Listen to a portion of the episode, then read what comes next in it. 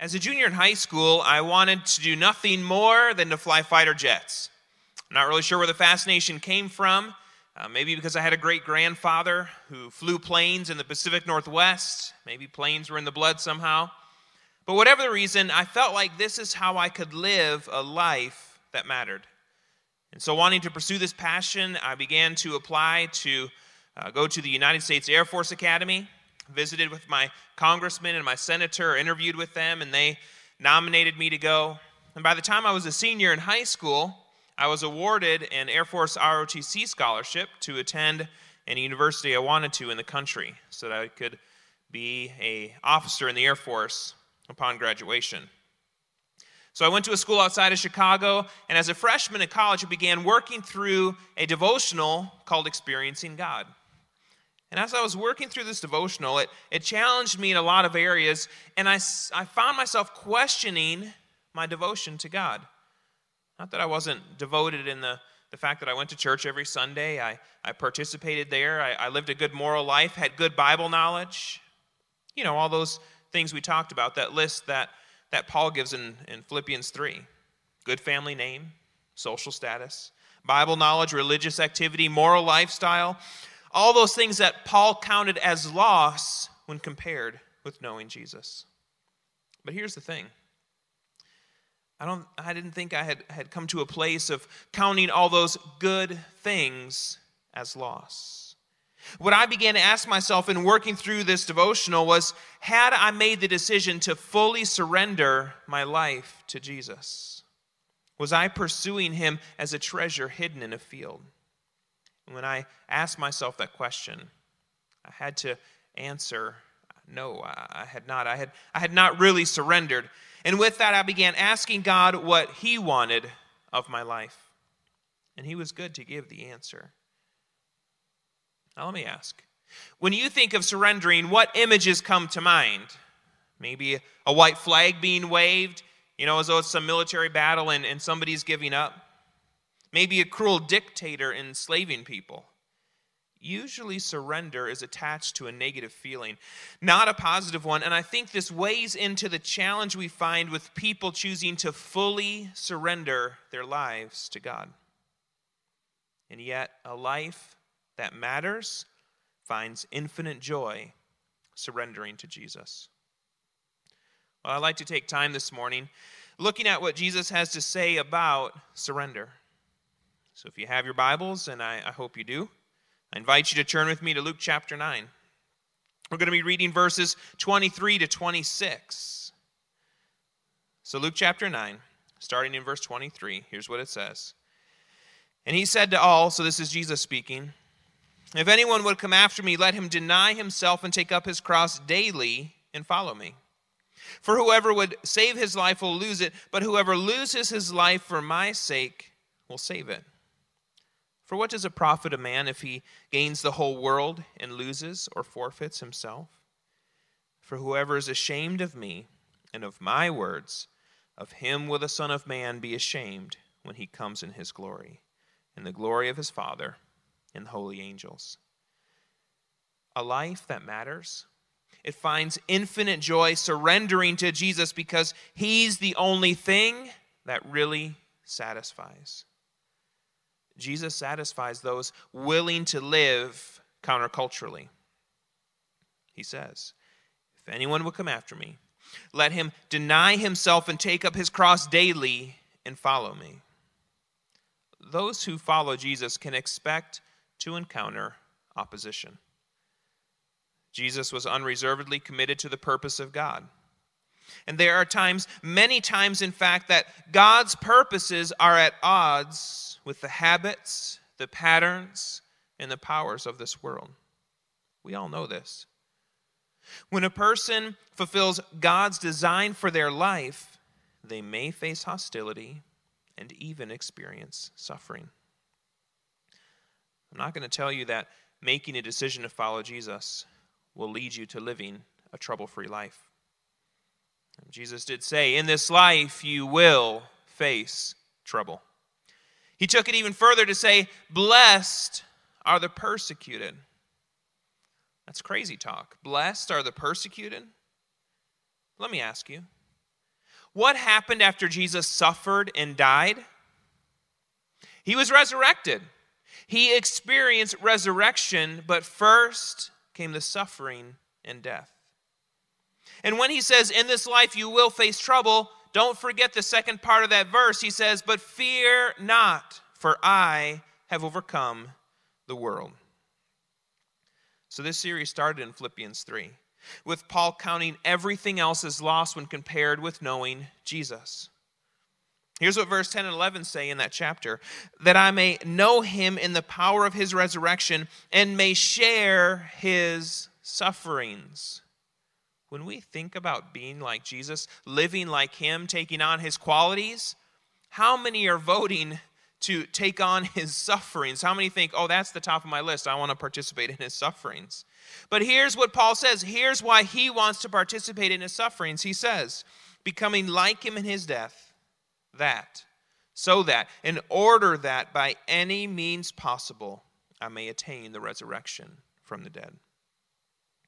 Now, this is a whole sermon in itself, but this isn't the direction I'm supposed to go this morning, so I won't. But just know that we're going to come back around to the subject of suffering because God calls the church to suffer. It's all over the New Testament. You can't read the Bible and not see it. And yet, the American church works very hard to avoid suffering. And I would suggest that this is a major reason that the church in the U.S. is in decline. Avoid suffering, avoid growth. Embrace suffering, enjoy kingdom growth.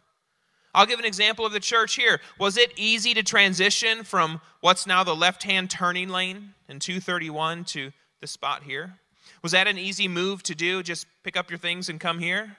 No, it was a challenge. There, there was some hardship involved. And because of that hardship, the church has experienced growth. They've experienced newness in life. Again, too much to talk about here as it relates to suffering, but we'll come back to it. Even though you may face hardship by living for Jesus, he came to bring you life to the full. We see in John 10 10, the New Living Translation tells us that the purpose of Christ coming, the purpose that Jesus says he came, is to give you a rich and satisfying life. The problem is, we have our own thoughts on this. We have our own expectations of what a rich and satisfying life is. C.S. Lewis, in his book, The Weight of Glory, here's what he explains. This is in the introduction of the book, and I love how he starts it. He says, If you asked 20 good men today, what they thought of the highest of virtues, 19 of them would say unselfishness. But if you had asked almost any of the great Christians of old, they would have replied, love. You see what has happened? A negative term has been substituted for a positive. The negative idea of unselfishness carries with it the suggestion not primarily of securing good things for others, but of going without them ourselves, as if our abstinence and not their happiness was the important part. So, what C.S. Lewis is saying is we think about denial, we think about giving up things when really we should be focusing on serving others and providing for them. C.S. Lewis continues I, I do not think this is the Christian virtue of love. The New Testament has lots to say about self denial but not about self denial as an end in itself. So it's not that we deny ourselves just for the sake of doing denial, we do it for a reason, we do it for a purpose. We're told to deny ourselves and to take up our crosses in order that we may follow Christ. And nearly every description of what we shall ultimately find if we do so contains an appeal to desire. Indeed, if we consider the unblushing promises of reward and the staggering nature of rewards promised in the Gospels, it would seem that our Lord finds our desires not too strong, but too weak. And here's the best part don't lose me here. We are half hearted creatures, fooling about with drink and sex and ambition when infinite joy is offered us like an ignorant child who wants to go on making mud pies in a slum because he cannot imagine what is meant by the offer of a holiday at the sea. We are far too easily pleased. Now, if you had trouble following C.S. Lewis, these old dead guys, sometimes I need a bit of an interpretation of what they're saying. Here's my summary of what C.S. Lewis is saying. As followers of Jesus, we have for too long been teaching denial when we should have been focusing on delight. We seek to satisfy our lives through the lens of what this life has to offer, when true joy is offered us through the life God has designed for you. God desires to get you to your purpose, to your reason for existing, so that you are filled with joy. But the issue is, we often seek to avoid suffering. We seek to avoid really stepping out in obedience to what God wants. We want to avoid crisis and instead seek comfort. But why? Because we think we know best, which means we don't really trust God. And living this way comes at the expense of our intended God given joy. It comes at the cost of our future. Have you worked to insulate yourself from all hardship? Is avoidance of all suffering a priority to you? When troubles come, are you quick to seek comfort or do you pursue Jesus? If your focus is to be shielded from uncomfortable situations, you may be missing God's purpose for your life. How do you turn this around? How can you experience the joy that only God can bring in the future that He intends? You make a commitment today to bring glory to God with your life. I love John Piper's motto in desiring God that he says that God is most glorified in us when we are most satisfied in Him. May you find satisfaction there.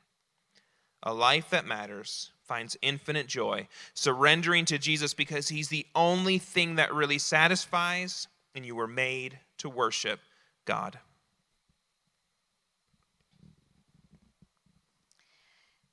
It's really easy to um, see a child who's like throwing a temper tantrum somewhere. It's easy to look at that child and say, that child really needs a timeout.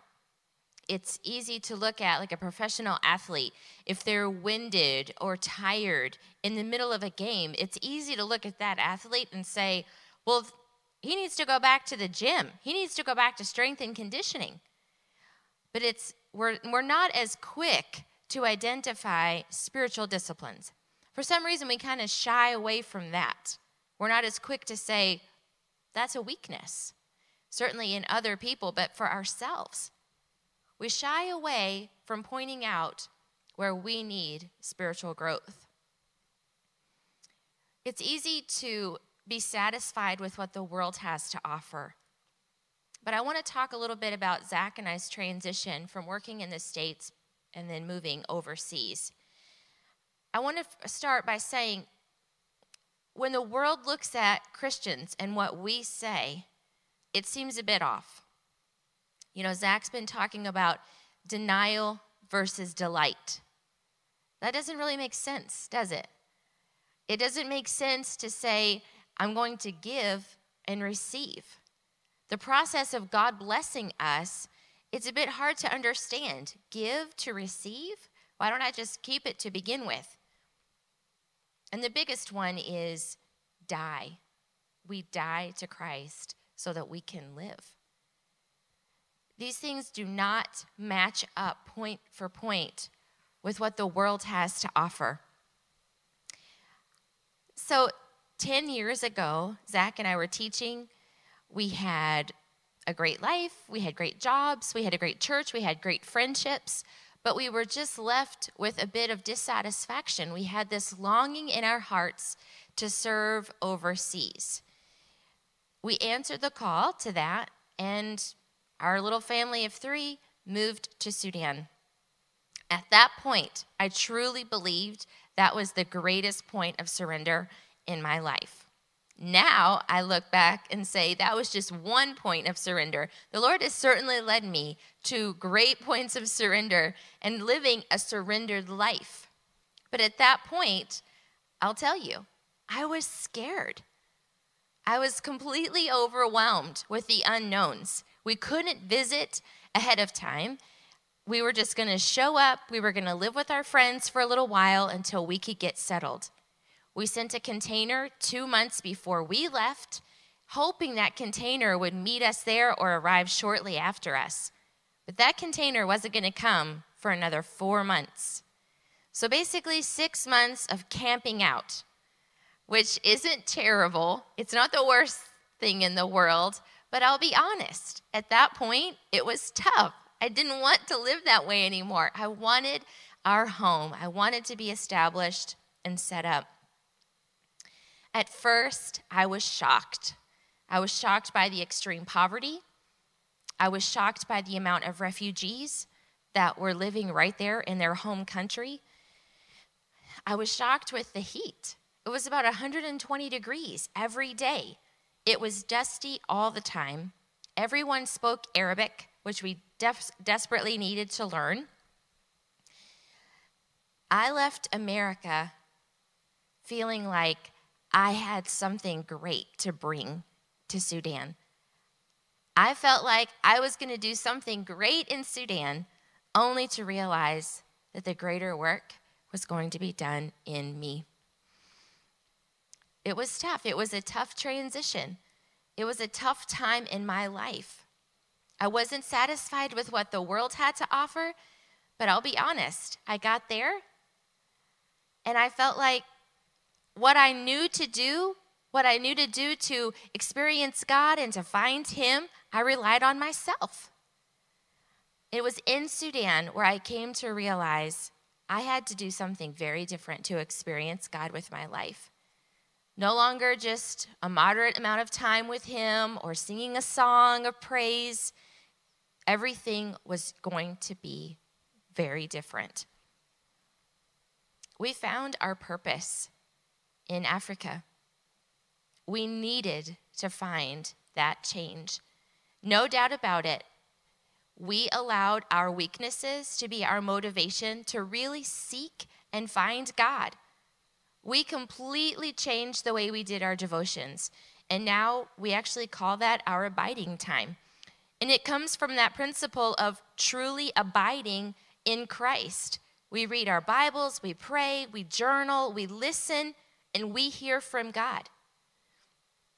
We are forever transformed by our time of truly growing in God.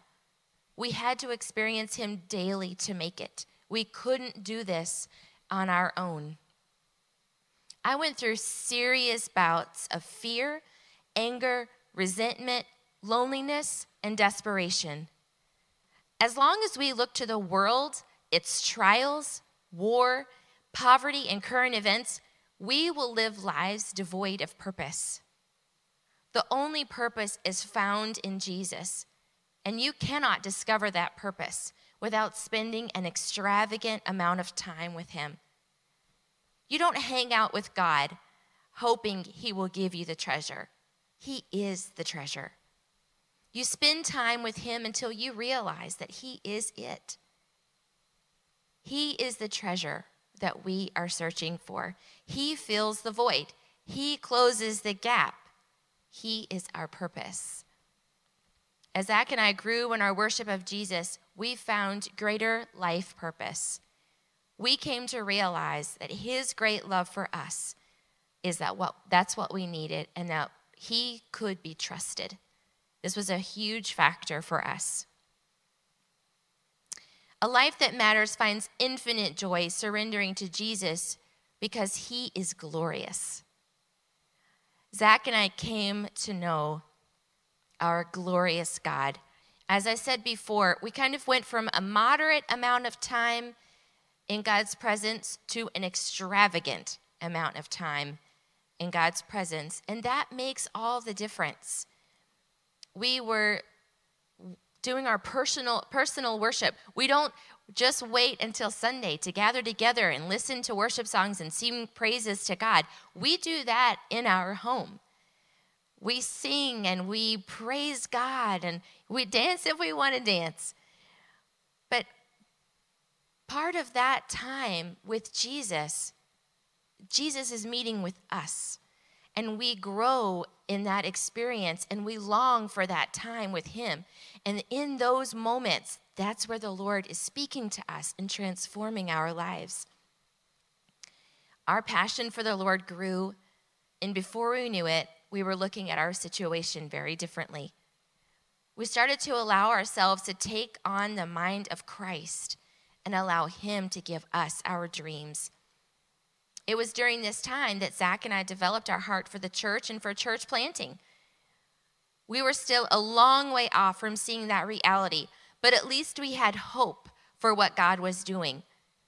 Most of my struggle began to dissolve because I felt so frustrated trying to force myself to embrace Africa and to make it work, only to realize God didn't intend for us to stay in Africa much longer.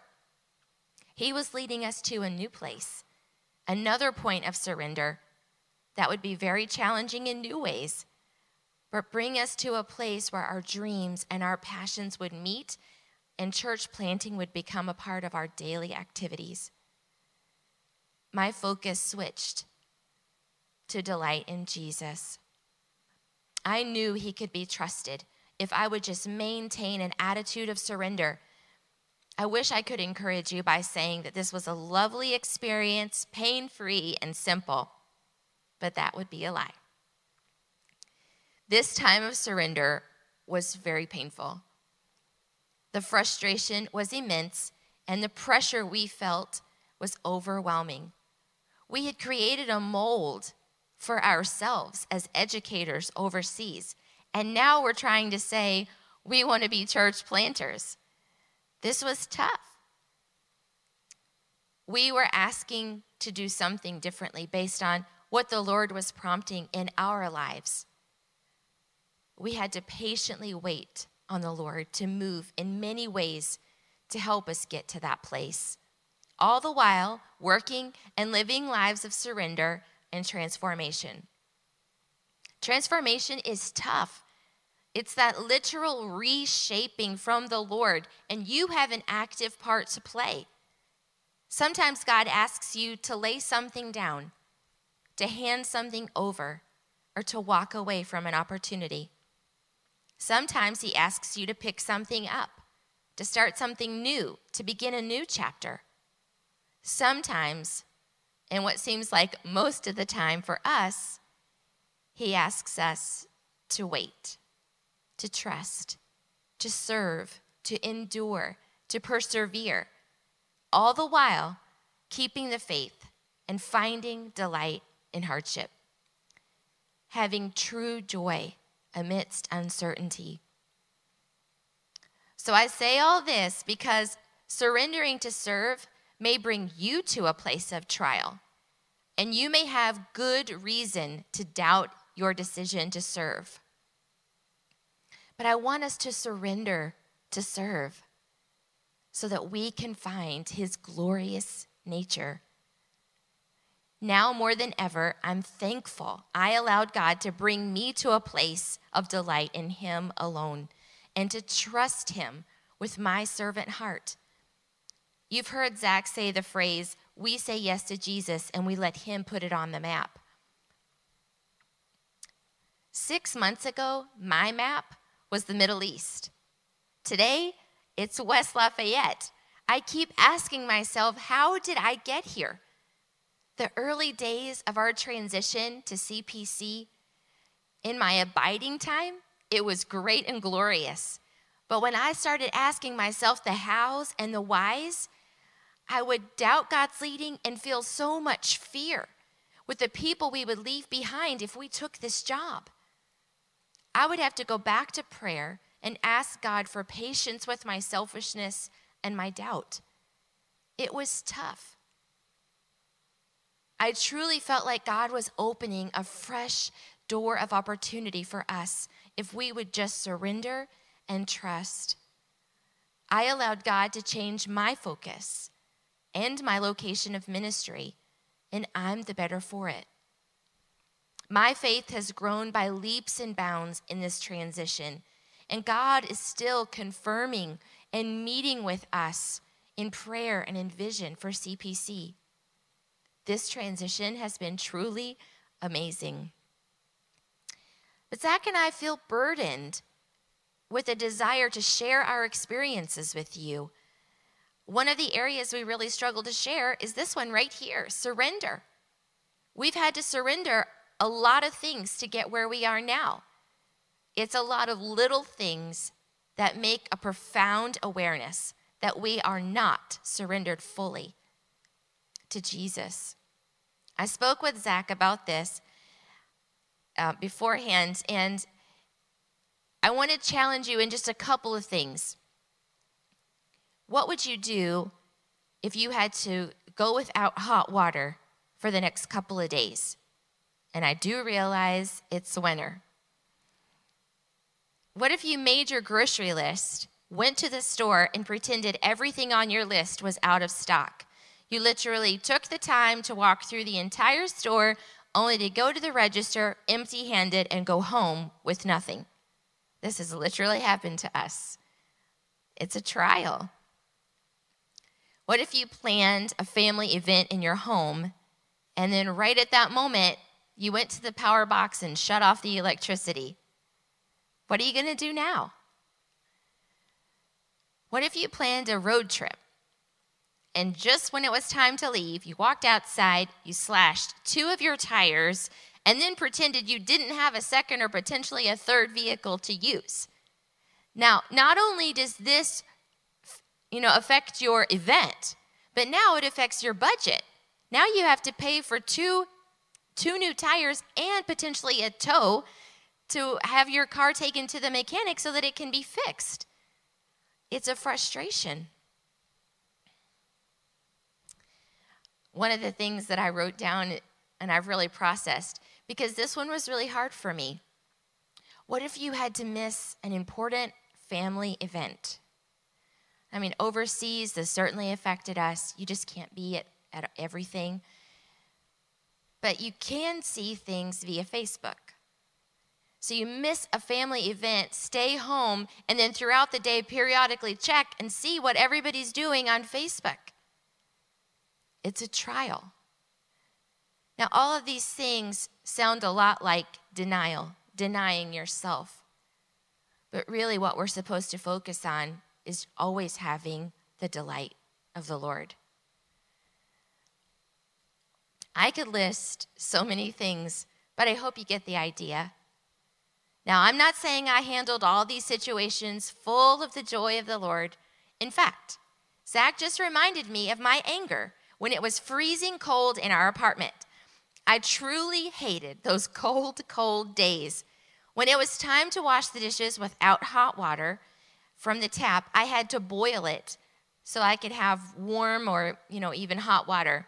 Sometimes I got a bit angry. I really allowed this to get under my skin.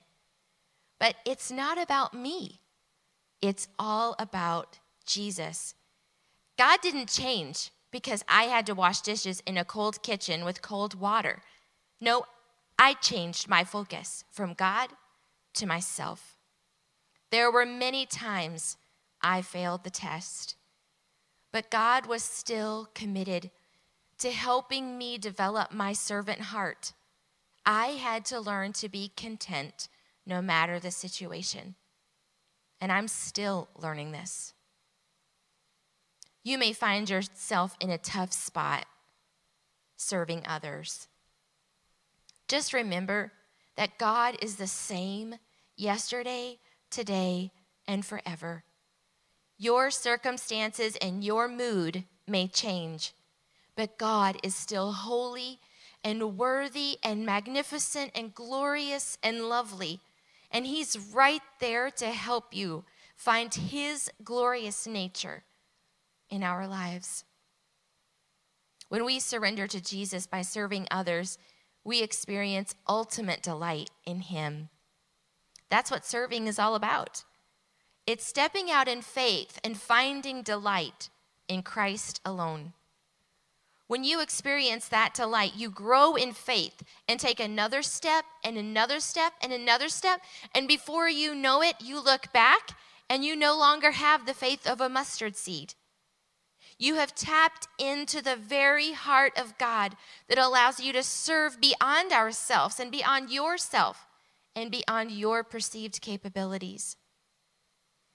Zach and I have worked through many layers of a surrendered life. I want our CPC family to live lives of complete surrender by serving others and to serve from a place of finding more of God and delighting in Him as we serve. We can start serving right here at CPC. We don't have to go far away, although sometimes that opportunity may present itself. We can serve right here. Today, we are wanting everyone to prayerfully consider where they can serve our CPC family not focusing on what you may be giving up to serve, but rather going into a new service opportunity, expecting to find a glorious God who meets us as we serve others. It's not about denying ourselves, but finding delight in God as we serve.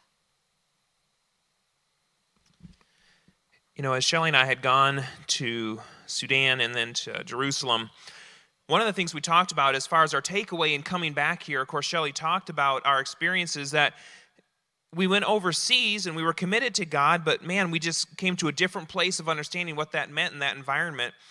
But we have such a heart to try to bring that back here, and we don't know exactly how to do that. We can't load up in a jumbo jet as a church family, go to Sudan drop you off and just say, well, good luck, you know, force be with you, God, God be with you, help you. Uh, it's just not going to happen. So we've really tried to pray through, Lord, how can we, in this environment where we're going to be surrounded by comforts and things, still find you as our treasure? And so we've really put this series together, trying to define and discern and discover that. And so, one of the ways is through surrender by serving others. One of the ways is what we talked about last week in sharing the story of Jesus, because it's uncomfortable. You really have to step out in who you are as a person to be willing to do that, to share his story. And so, what we're trying to do is kind of move you beyond what's comfortable to maybe what's a little bit uncomfortable so that you can truly find the, your delight, the delight of knowing and experiencing Jesus well, going back to my, my freshman year in college and trying to discern what God wanted of my life, it, that question led me to transfer to Southeastern University, where I met Shelly. I graduated, we got married, we started paying off our school loans and teaching, and, and decided to follow the Lord overseas to Sudan and then to Jerusalem, had three kids along the way. And doing all of these things, we truly discovered that rich and satisfying life that only He can bring. And we want you to find that as well. So, where we sit, we think that that can be found by sharing His stories, by, by being empowered to live His word, by serving others. Next week, we're going to talk about giving generously, and we're going to talk about abiding by praying daily. And these are qualities that we believe, if lived out and lived out fully, can help lead you to that place where Jesus is your treasure and you find your delight in him. So I'd like to ask you have you been focusing on denying yourself instead of finding delight? Because there is a difference. Do you want to find delight in Jesus by serving others? Determined to find some opportunities today. When you came in this morning, there was cards on your seat it was an interest card on opportunities and ways that you can serve here at Connection Point Church. Ways that you can serve the community, our faith community here, and ways that you can serve our community, our near neighbors, uh, those that are outside these walls. Places like the kids' ministry, that's, that's a place where you can invest in what is the future of this church, so long as Jesus doesn't come back, although we desire that to happen. There's ways that you can serve in food pantry by helping our families outside of these walls ways that you can serve on the worship team and worship arts. There's lots of ways that you can serve according to how God has gifted you, given you your talents and abilities. Um, so we've got lots of places to do that. So if you would be willing to just look at that interest card and fill out one, two, and three, I'd love to serve in these three areas or potential places, your top three choices, and then we'll review those and follow up with you to provide a, a space for you to do that, to serve others. And in doing so, to be able to find your delight in the Lord. Because that's what Shelly and I ultimately did. We went to Sudan not for our own sake, but going to serve the Sudanese people. We went to Jerusalem so that we could serve the people there. And in serving, it led to our delight in who Jesus is. So we want that for you as well. I was talking with some guys after the, the chili cook off, and there was a couple of guys that were in the back kitchen cleaning up. And one of them had said in the crock pot, he found a hot dog. He says, Hey, look, there's a hot dog here. And, and the other guy in the kitchen with him just kind of walked out and didn't say much. So he thought, Well, well I'll just keep cleaning. He pop, popped that hot dog in his mouth and, you know, just chewing it up. And then that guy comes back with a hot dog bun, and where'd that hot dog go?